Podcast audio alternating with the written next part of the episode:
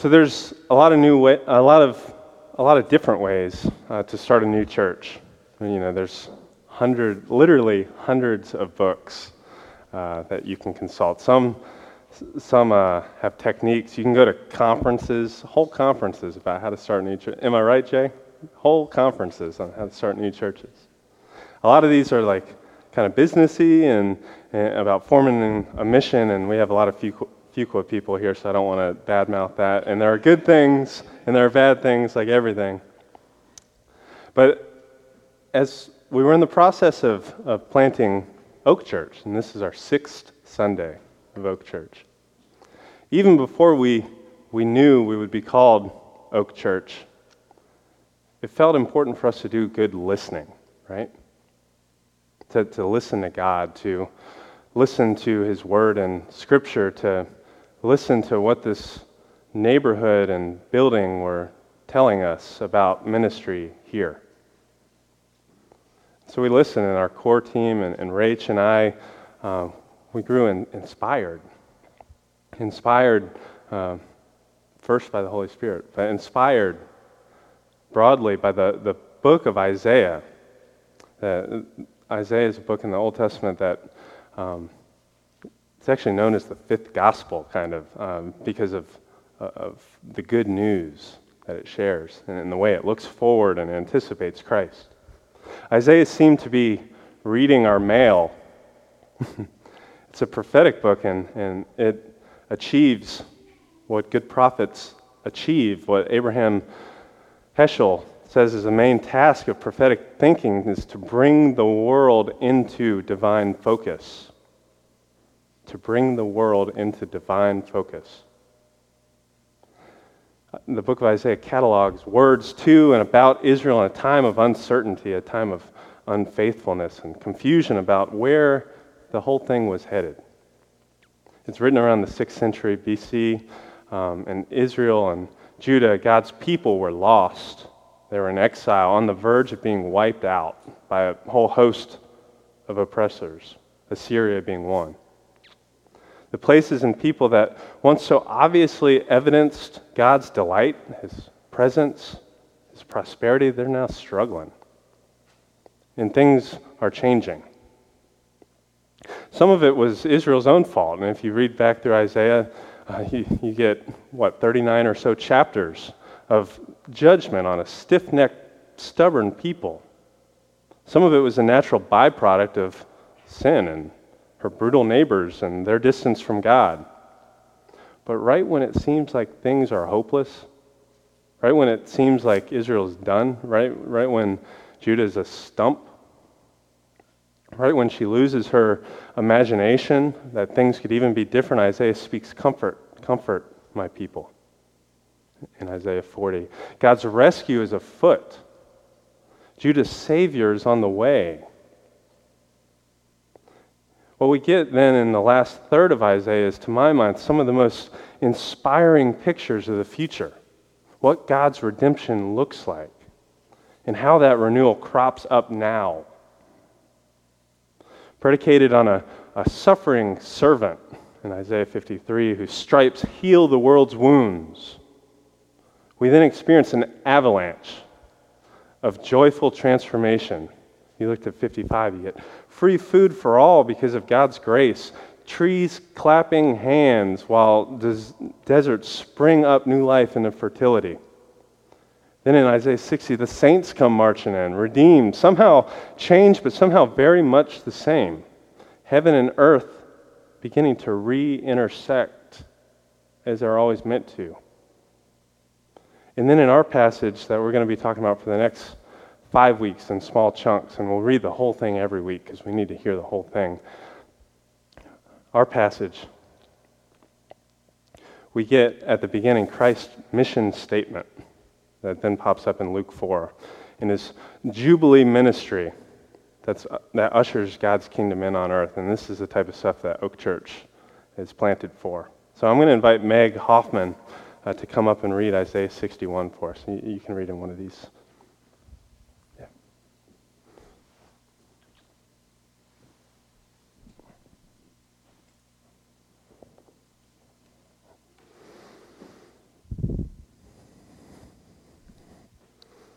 The Spirit of the Sovereign Lord is on me, because the Lord has anointed me to proclaim good news to the poor.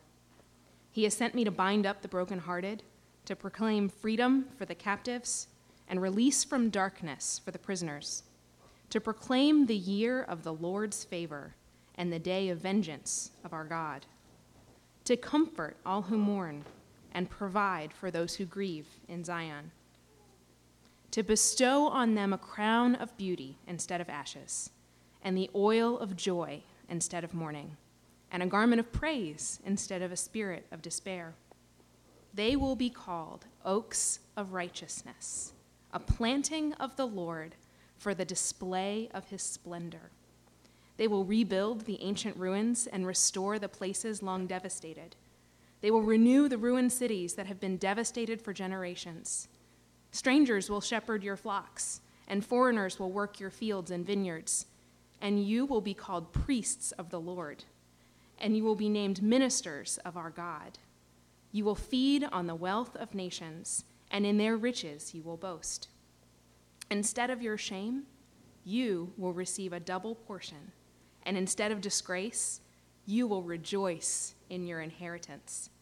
And so you will inherit a double portion in your land everlasting joy will be yours. For I, the Lord, love justice. I hate robbery and wrongdoing. In my faithfulness, I will reward my people and make an everlasting covenant with them. Their descendants will be known among the nations, and their offspring among the peoples. All who see them will acknowledge that they are a people the Lord has blessed. I delight greatly in the Lord. My soul rejoices in my God for he has clothed me with the garments of salvation and arrayed me in a robe of his righteousness. As a bridegroom adorns his head like a priest, and a bride adorns herself with her jewels. For as the soil makes the sprout come up, and a garden causes seeds to grow, so the sovereign Lord will make righteousness and praise spring up before all nations. Amen. Thanks. The Spirit of the sovereign Lord is on me because the Lord has anointed me. These were the words to come from the Messiah, the one who would bring salvation and renewal for Israel. If we read back a few chapters, the prophet speaks for God about this Christ, saying, Here is my servant whom I uphold, my chosen, in whom my soul delights. I have put my spirit upon him. He will bring forth justice to the nations. And then, if we read forward in Luke's gospel, we find Jesus rising out of the waters of the River Jordan where he was baptized, identifying with mankind's need for cleansing and regeneration, for, for death and resurrection. The heavens burst open, and the Spirit descends on him like a dove, and a divine voice says, You are my Son, whom I love. With you I am well pleased. These are Jesus' credentials. Then Jesus begins his public ministry by reciting the very words we just heard The Spirit of the Lord is on me, because he has anointed me to proclaim good news to the poor. And then Jesus, uh, he's a funny Bible interpreter because, you know, most Bible interpreters, you, you're supposed to write volumes on how to interpret a passage, right? His only interpretation of this well known and greatly anticipated passage is, and this is like a microphone drop, right? He says, Today this scripture is fulfilled in your hearing. Jesus is the one, God's people's rescuer the Savior who would both free people from their own sins, their fragmentation, their disorder, their the longer and longer growing list of the ways that they're running in the wrong direction away from God, rather towards His embrace. He'd also free them from the effects of sin, their oppression, the forces that hurt and threaten to destroy them. That long expected servant of God is here. Freedom is at hand.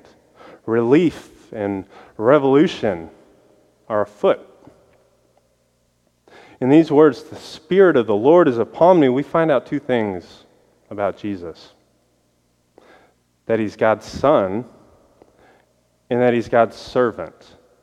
That he's God's Son, and that he's God's servant. I think there's a, there's a tenderness in being given God's Spirit.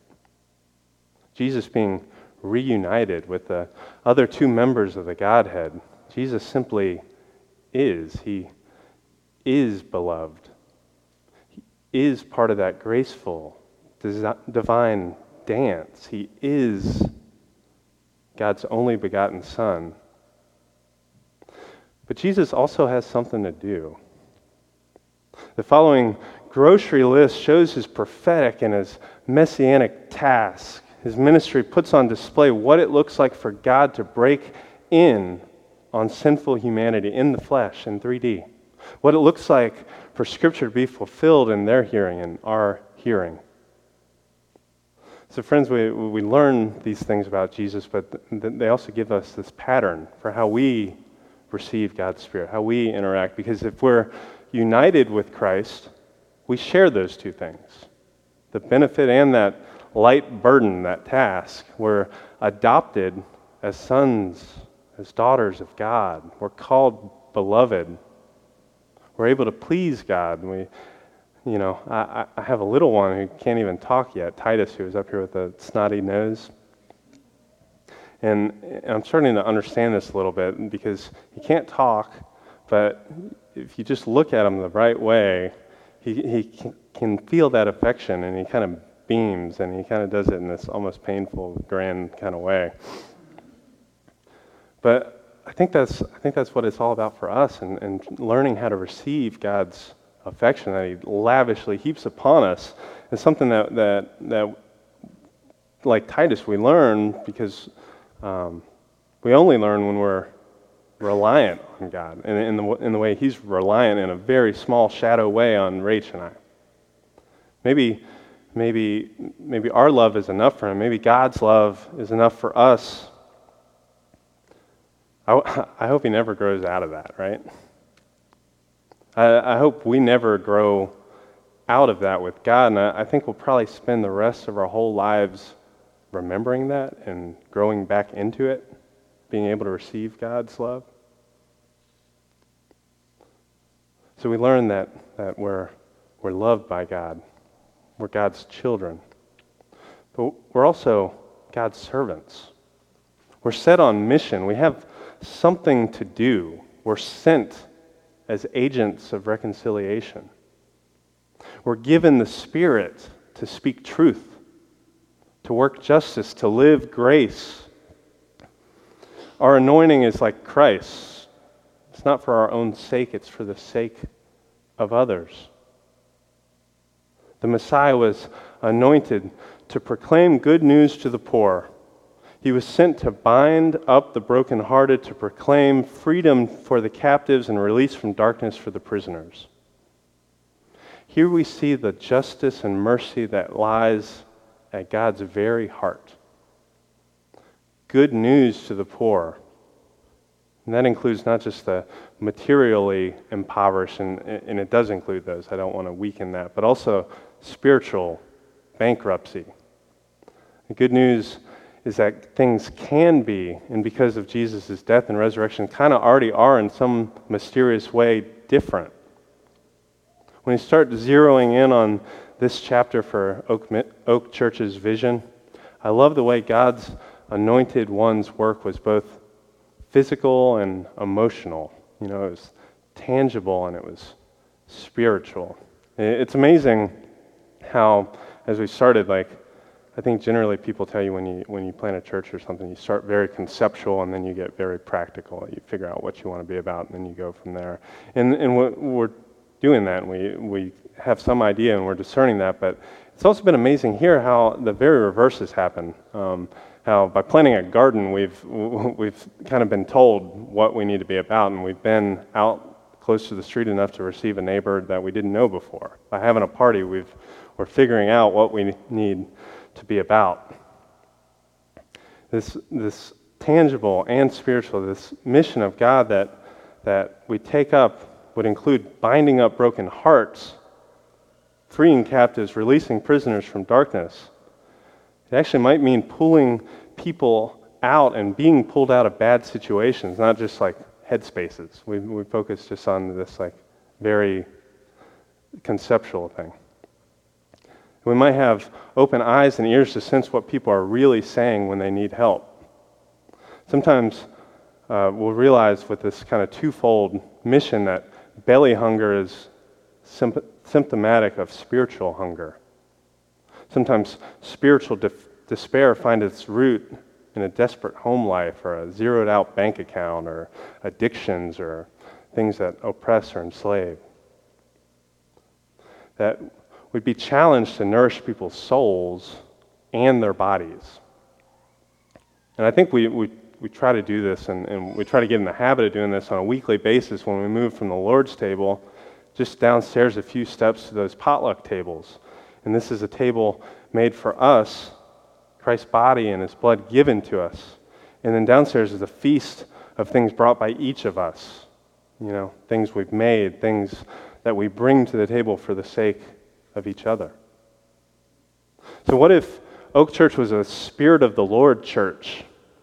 Um, what if each one of us built something greater than the sum of our parts, a body of many parts? That each one of us would, would know how loved and, and chosen and forgiven by the Father we are in Christ.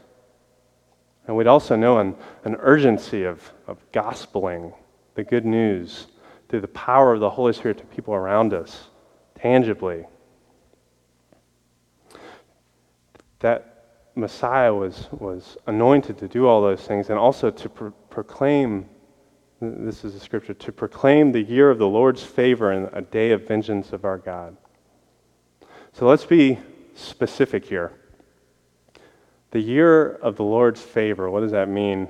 It's not just having a good year.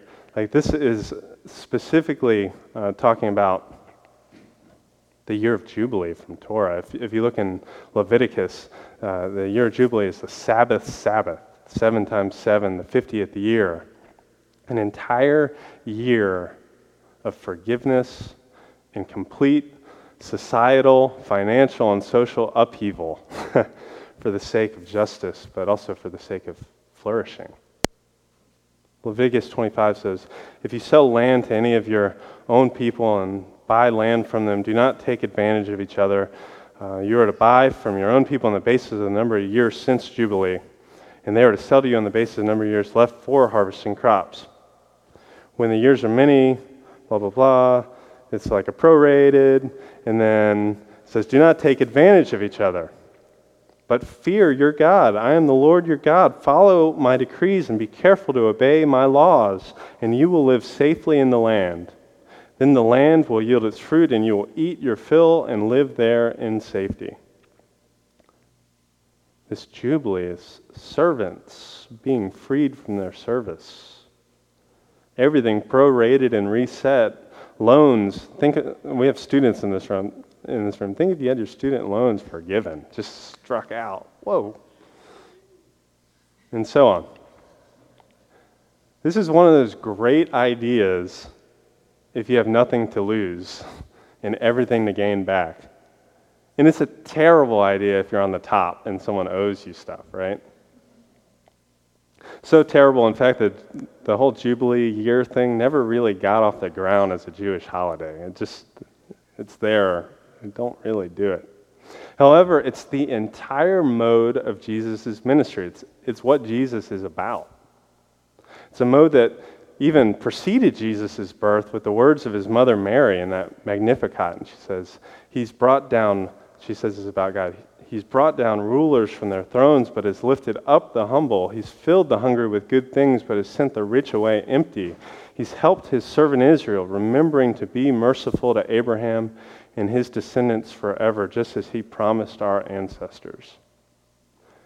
It's that mode that caused tax collectors to return what they've coerced people for and made a fat living on.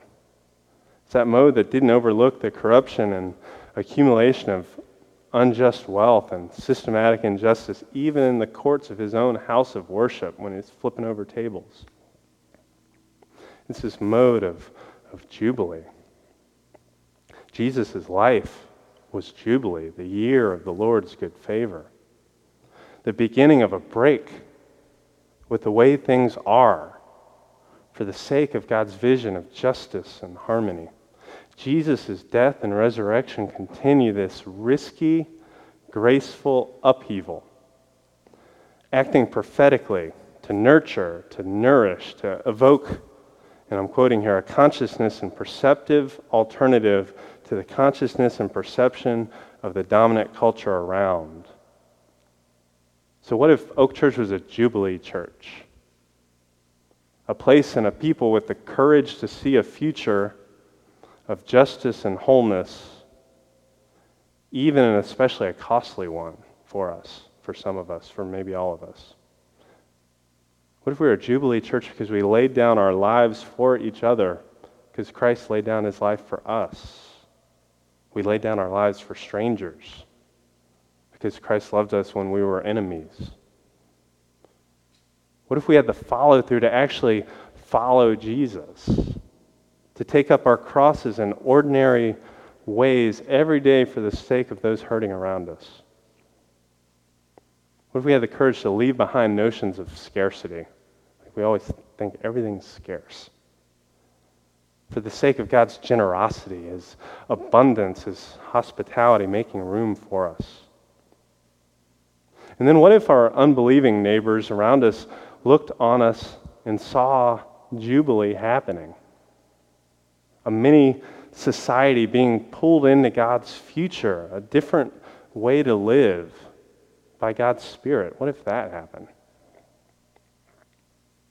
And then finally, uh, today's scripture that Messiah would comfort all who mourn, provide for those who grieve in Zion, to bestow on them a crown of beauty instead of ashes, and oil of joy instead of mourning, and a garment of praise instead of a spirit of despair.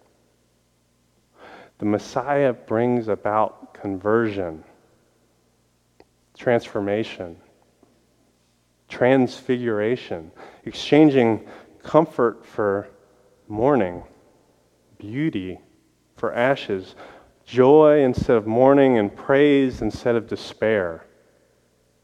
This is the language of a party instead of a funeral. And don't get me wrong, the prophet doesn't simply just want us to avoid or talk ourselves out of very real grief. Just take one look at Jeremiah's ministry for that. Take a peek at Lazarus' graveside and find a weeping Christ. No, this isn't an avoidance tactic. It's not burying our feelings. This is the despair of thinking it's all over when something really bad happens or something makes you very desperate and still clinging to the fact that God will prevail. This is hope. There's a scholar, Walter Brueggemann, he reminds us that, that hope is subversive. It calls the present into question. It dares us to look forward to an unknown future. The prophet seeks to penetrate despair so that new futures can be believed in and embraced by us. That's what the prophet does, and that's what the Messiah does. So I pray that Oak Church will be a profoundly, a profoundly and ordinarily hopeful people. How about that? a profoundly and ordinarily hopeful people. Because hope is never really ordinary, right? We don't default to hope, we default to despair. Because we can only imagine what's on our own horizon, not what's on God's horizon of justice and wholeness and peace, shalom. And I think ordinary hope, it's something you can practice. It's something you can get better at. Uh, by God's grace. And I think here, ordinary hope gets practiced by making something for potluck. And I'm not just pushing a potluck agenda here, though I, I do love potluck. But it's by making something for potluck and believing that it's going to be enough, that it's going to be part of a feast. I think ordinary hope happens when you, when you plant something in the garden and, and you stand back and you're amazed that it actually popped up and that eventually we're going to eat from that. That's crazy. That's a minor miracle. I think parents practice ordinary hope when they bring a child into the world, right? It's a pretty bad place. uh, I had a professor, and he talks, he talks about how hopeful this is, and, I'll, I'll kind of quote him because he says it better than I could. He says, We're able to have children because our hope is in God, who makes it possible to do the absurd thing of having children. In a world of such terrible injustice, in a world of such terrible misery, in a, he's very optimistic. In a world that may well be about killing our children, having children is an extraordinary act of faith and hope. But as Christians, we can have a hope in God that urges us to welcome children. When that happens, it's an extraordinary testimony of our faith. So I pray that Oak Church will be a school for each of us to teach and learn from each other ordinary hope in Jesus. That God's Spirit might train our hearts and our, our bodies, our minds, and our imaginations to look for God's future already achieved through Christ's life, his death, and his resurrection for us. That our lives would, would our lives and our world would be transformed, transfigured. And I think, uh, I'll end with this. Uh, I think ordinary hope happens in a lot of different ways. I, would love if you think of, of something, just tell me or tell somebody. And, and um, I'm going to invite right now, actually, Stuart to come up, and, and going to share um, a, a, testimony of, of a kind of healing and, and hope uh, of what God's doing in his life through Oak Church. And he shared this uh, to our core team. You can come up to, to one of these mics. Um, and, and I think it's, it's really important. It's really special, and it's particularly important to, to hear from each other about these. So thanks, Stuart. I think you got a whole presentation. This is amazing. One of these. Um, so um, it's actually pretty special to be able to speak today on our, our grand opening and to follow um, just an excellent message by Chris. Um, but um, so back uh, this summer, um, sort of had a bit of a calling to uh, get involved and um, with, with, and then a few weeks later, a word of a, a church plant. You know, so um, so it's pretty cool. So I joined on uh, with, with, a core group here, and uh, you know we did a lot of planning and whatnot. And uh, part of that is uh, we wanted to get to know each other better, so we did some testimonies for our, our core group. And the the challenge was think of a song or a, a movie that sort of embodies you. So I'm embarrassed to say that Forrest Gump immediately came to mind. So. Uh, okay, so there's a fun part of this message, a serious part, and then there's a take home, okay? So I'll get to the point. Um, so it's a little embarrassing to say Forrest Gump came to mind, but let's just being in some amazing situations in life and, and having some challenges in life, you know. So um, I guess probably the best one to tell is about the, um, um in, uh, the Atlanta Olympics. So um, baseball fans, uh, you know, Turner Field in Atlanta was actually the Olympic Stadium before it was Turner Field. So this is what it looked like.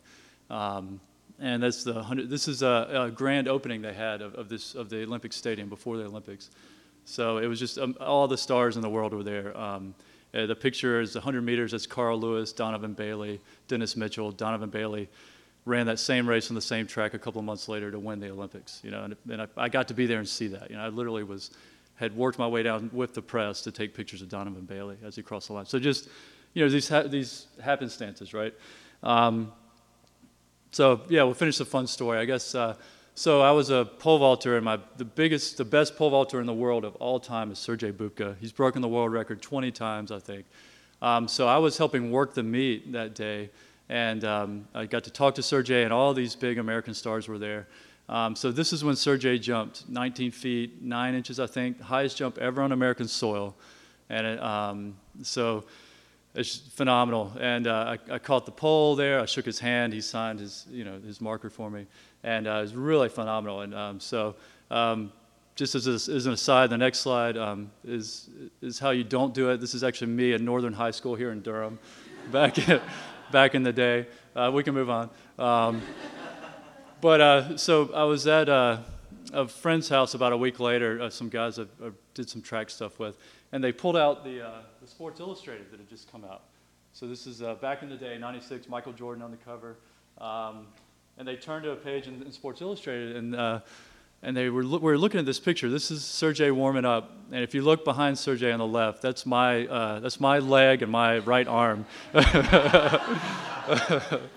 so um, so we're you know so I'm in Sports Illustrated. So uh, um, so you know and. Uh, uh, I was in school at Georgia Tech, so I, I, I shook Bill Clinton's hand. Um, the Blues Brothers came to campus. I saw Hootie and the Blowfish, Lisa Loeb, um, Ziggy Marley. You know, it was just eh, phenomenal. You know, so so with that,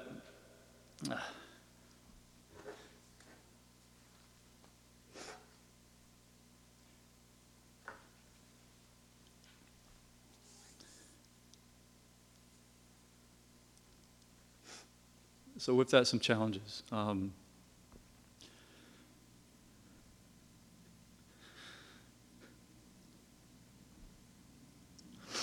my um, my dad, my mom, and my brother were all diagnosed with cancer. And let's go to the next slide. Um, so my mom and my brother were totally fine. So my dad, um, we moved back up here, and he got to spend four great years with us and his grandkids. And um, you know, so it's that was August, and it was um, the hottest, longest August ever. 9/11 happened right after that, which was a really scary time for me and my kids, my family. Um, you know, so I was really dreading August coming into this this year. Um, you know, sometimes in life you stop and pause, and you know, so our our son, um, youngest son, is almost a year. Our older kids are, you know, doing well in life. So it was kind of a summer where you could slow down and just, you know, take things in, and um, just made me reflect. So I just, my dad's passing in August really hit home, and I was dreading it. This was back in July, you know. So, so getting involved with this was, um, a real motivation. It was, it was a message of turn a negative into a positive.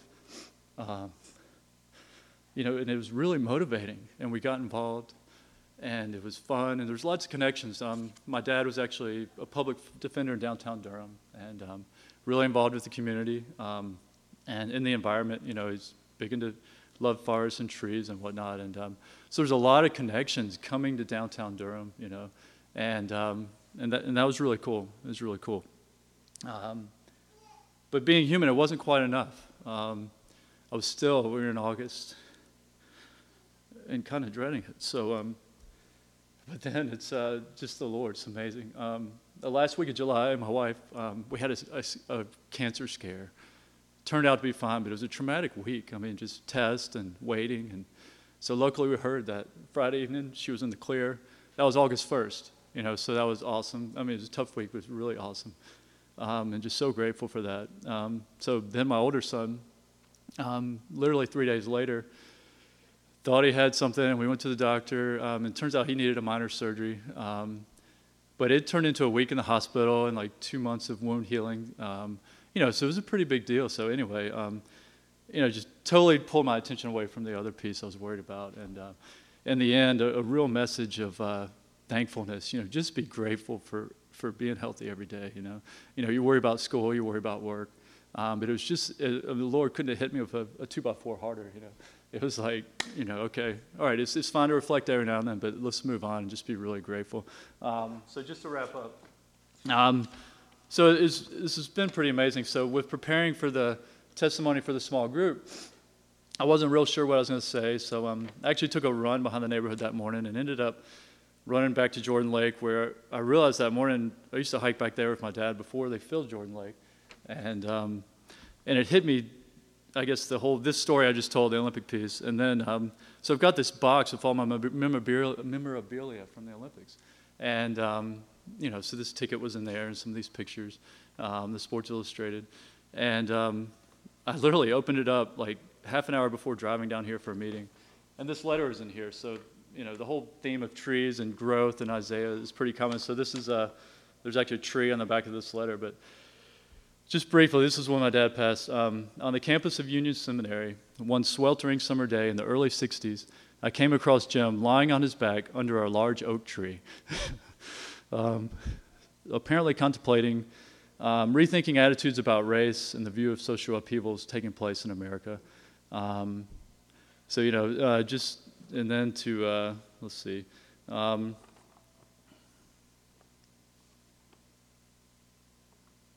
So just touching on a few things. Uh, Jim lived his life with high moral seriousness, involvement in environmental issues, and the practice of law, and his relationship with his grandchildren. If it can be said of anyone, it can be said of Jim. He loved the Lord his God with all his heart and soul and mind, and his neighbor as himself. Um, and I think that embodies this church. You know, we talk a lot about loving our neighbors as ourselves, loving this community. Um, the, the, unique opportunity to be planted right here uh, in this church with such a great history, um, being in the middle of this community, to be able to have a pig picking yesterday, and just everyone to bring their families and kids. Um, it's just some of those blessings. So um, we're really excited about here. And, um, um, you know, the, the take home is, you know, Chris mentioned praise instead of despair. Uh, just just be thankful for everything, you know, every day. Um, and, uh, and I guess that's it. Yeah. Thanks, Chris.